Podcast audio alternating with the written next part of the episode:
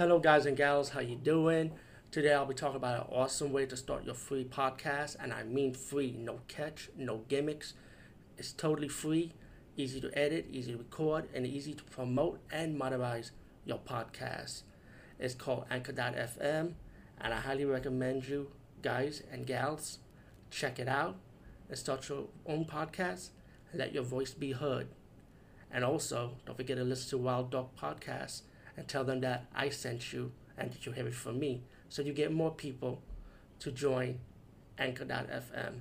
You will not be disappointed because they will also put your podcast in other platforms and then make it very, very much easier for you.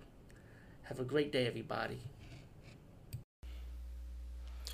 What's up, guys and gals? Today we talk about the movie Skew from 2011, and this movie is a video footage style movie about this ca- about this guy taking his camera with two of his friends to go, on this road trip to a wedding, but then things start turning out weird. You know, people start going dying like an animal.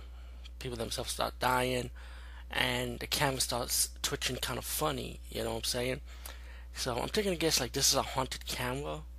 You know, so whatever camera footage that the camera takes, people start dying because of it.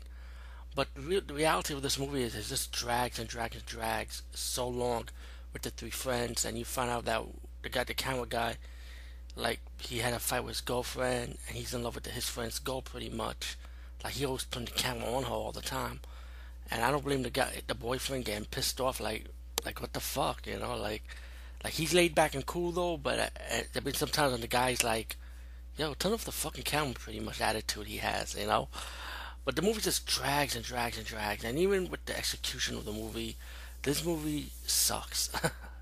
this movie just plain sucks. So, Skew for 2011, don't recommend this one. Sorry.